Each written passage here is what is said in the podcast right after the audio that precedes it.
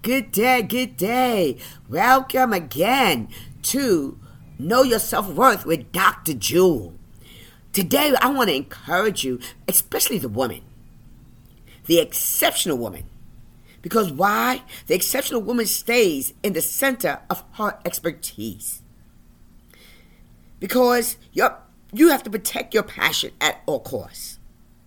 Because what you love is a clue to your calling and talent. So make sure you pour all of yourself into your leadership role. Be the best you can be. Because in Colossians 3, chapter 3, verse 23, in the Word of God states, And whatsoever ye do, do it heartily as to the Lord, and not unto man. Why?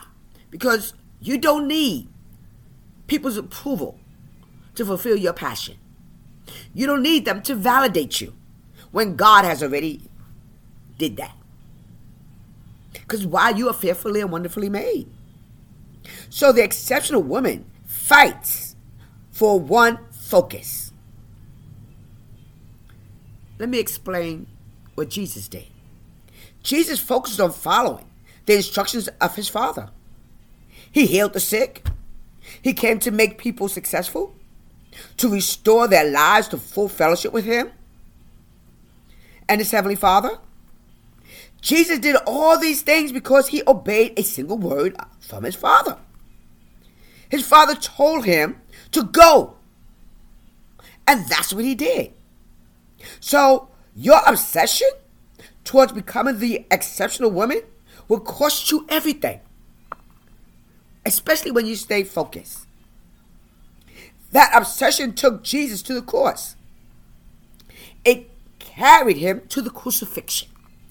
He was fulfilling the purpose, destiny, and greatness that God had for his life. Remember, Jesus was always born to die for you and I. So Jesus was obsessed with the salvation of humanity. And he succeeded. And because he succeeded in fulfilling his purpose, so can you and I. So, do you dread going to work every morning? Do you anxiously look at the clock toward closing time each afternoon? Do you find your mind wandering throughout the, the day? Do your thoughts drift towards other places or things you would rather be doing? If so, you will probably not have success at what you are presently doing. So it's very, very important that you find something that consumes you, something that is worthy of building your entire life around. Enter yourself into something you love. You got one life to live. So you might as well do what you love. So focusing on your future masters your past. I'm going to say that again. Focusing on your future masters your past. So I want to encourage you do what you do best. That's what you have to do right now. Don't get distracted. So stay in the center of what you love most. Philippians chapter 3, verse 13 and 14 tells us, Brethren, I count not myself to have apprehended. But this one thing I do, forgetting, forgetting those things which are behind, and reaching forth unto those things which are before. I press. You got to push past the pain. I press toward the mark for the prize of the high calling of God in Christ Jesus. So you got to let go of your past. So what you messed up? So what? it looked like you failed. Remember, you never fail. You learn. You're learning something new. Every time something doesn't work, what did you learn from the situation?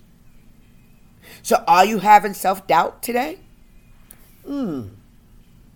Are your thoughts plagued by the seemingly restrictions, restrictions of limited education? Your father dying when you were young you had an alcoholic parent. You had guilt over a serious mistake you made in your teenage years. Let it go. Because why? You'll never see yesterday again. But you must say yes to today. To let yesterday go. Learn from your mistakes. Grow from your mistakes. Don't wallow or stay in them. Because such thoughts are common to all believers. You must remember that your past is over. You must not allow your past to affect your present and your future, but you must allow your present and your future to affect your past. So protect your passion at all costs. At all costs. One of the best ways of doing this is doing what God has called you to do spiritually, personally, and professionally so that God can continue to bless you financially. It's very important. You got one life to live. You have no time to waste with nonsense, with distractions, with unbelief. Hanging around people that don't believe in your passion, in your dreams, in your it's your job to bring your dreams, your vision to fruition, no one else's. It is only by focusing on your assignment that you can maintain the focus that is needed for the work at hand. So, women and men, if you're listening, the exceptional woman stays in the center of her expertise. The exceptional person stays in the center of their expertise. So, God bless you. Be encouraged. It's your time, it's your turn, and it's your season to make it happen. Let it go so you can grow. Stay blessed. Talk to you soon.